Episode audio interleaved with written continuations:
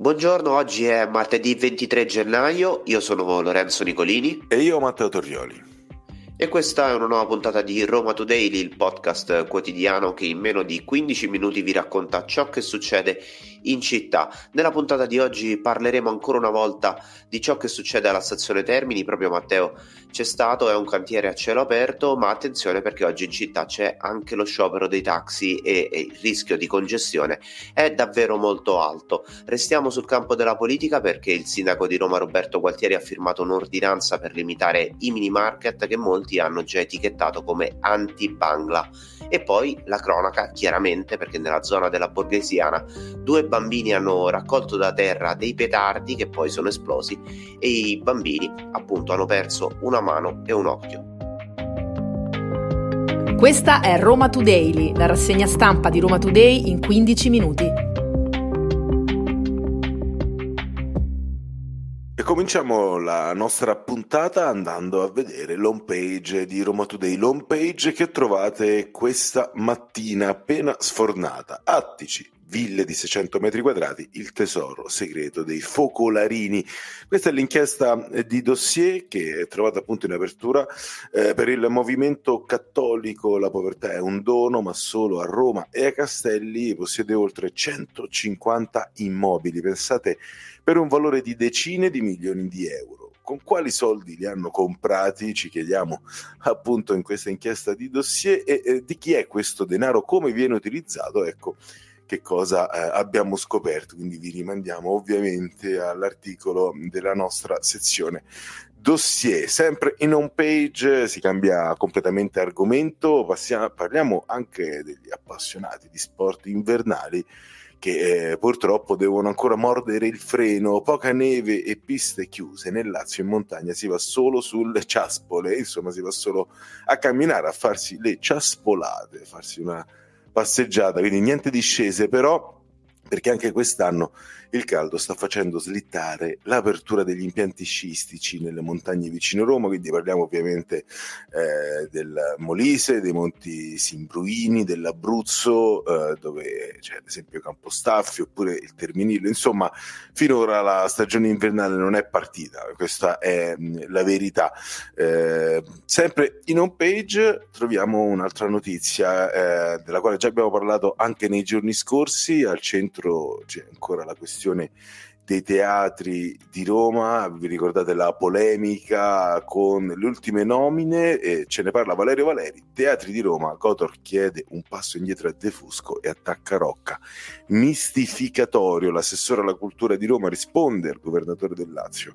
e spiega la posizione del comune rispetto alla nomina del regista napoletano. Eh, qui c'è stata tutta quanta la polemica, adesso senza che la andiamo a ripercorrere tutta quanta, una nomina che non è andata giù a Palazzo Senatorio e che aveva attaccato appunto Francesco Rocca eh, sulla nomina del regista mm, Luca De Fusco. E prima di ripassare la palla a Matteo, che inizierà con l'approfondimento delle notizie delle ultime 24 ore a Roma, eh, finiamo di leggere insieme l'home page perché ci sono altre due notizie di rilievo. Una ve la racconteremo più avanti, ossia l'assoluzione delle attiviste di luce e siesta, la casa delle donne che è occupata ormai da tempo. Vi racconteremo nel dettaglio più avanti in che cosa eh, consiste questa soluzione e le conseguenze anche da un punto di vista politico, ma facciamo un salto eh, in un quartiere, andiamo a San Giovanni perché appunto la nostra homepage si conclude con il restyling del mercato di Via Orvieto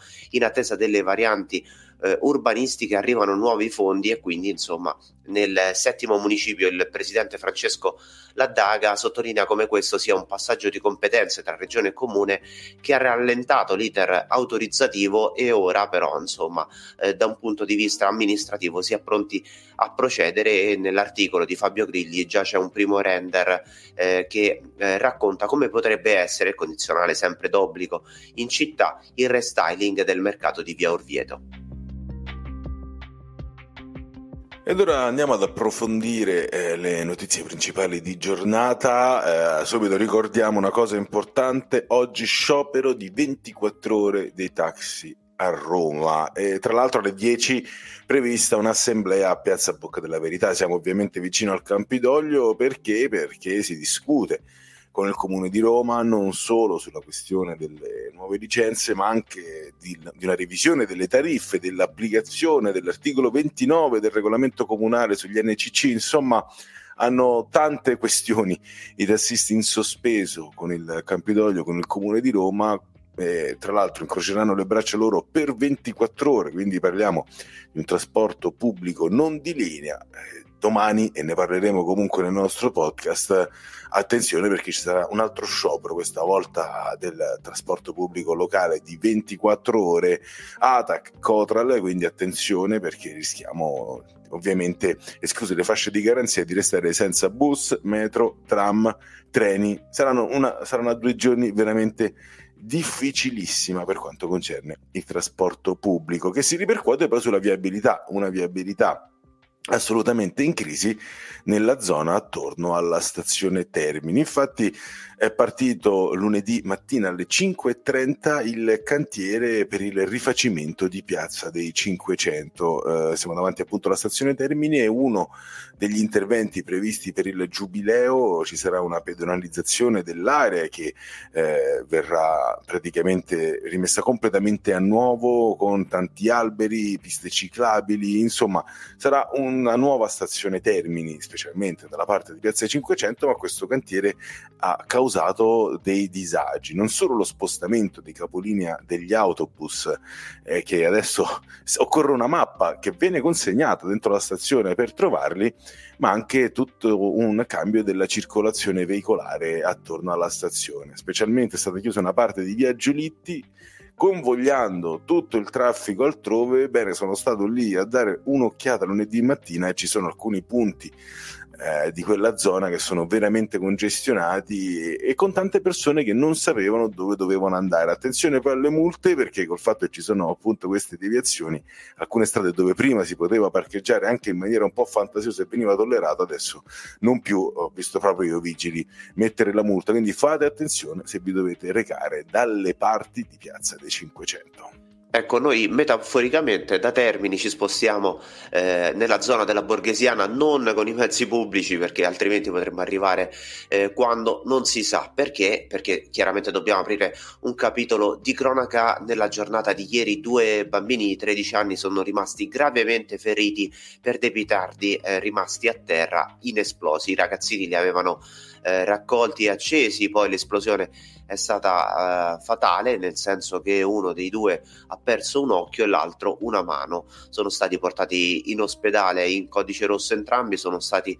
operati e chiaramente adesso sul caso indaga anche la polizia per capire la responsabilità eventuale eh, di chi ha lasciato i petardi inesplosi in strada. Restiamo sulla cronaca e accendiamo i fari su quanto succede al Pigneto perché una scuola, un asilo comunale, è stato vandalizzato per ben 10 volte dall'inizio dell'anno scolastico, quindi da settembre per ben 10 volte i vandali, per lo più eh, degli adolescenti, sono entrati all'interno del plesso scolastico eh, della scuola Enrico Toti in via del Pigneto e l'hanno devastata, insomma, hanno iniziato a rovesciare banchi, sedie, a bere, a bere dei succhi di frutta eh, dei bambini ma non solo, anche a eh, immergere i colori e il materiale didattico all'interno dei barattoli dove avevano messo del Vinavil. Eh, fatto sta che chiaramente questo crea disagio perché da una parte ci sono i genitori che devono ricomprare tutto il materiale scolastico e dall'altra la scuola è costretta a rimandare i bambini, almeno una, una ventina sono quelli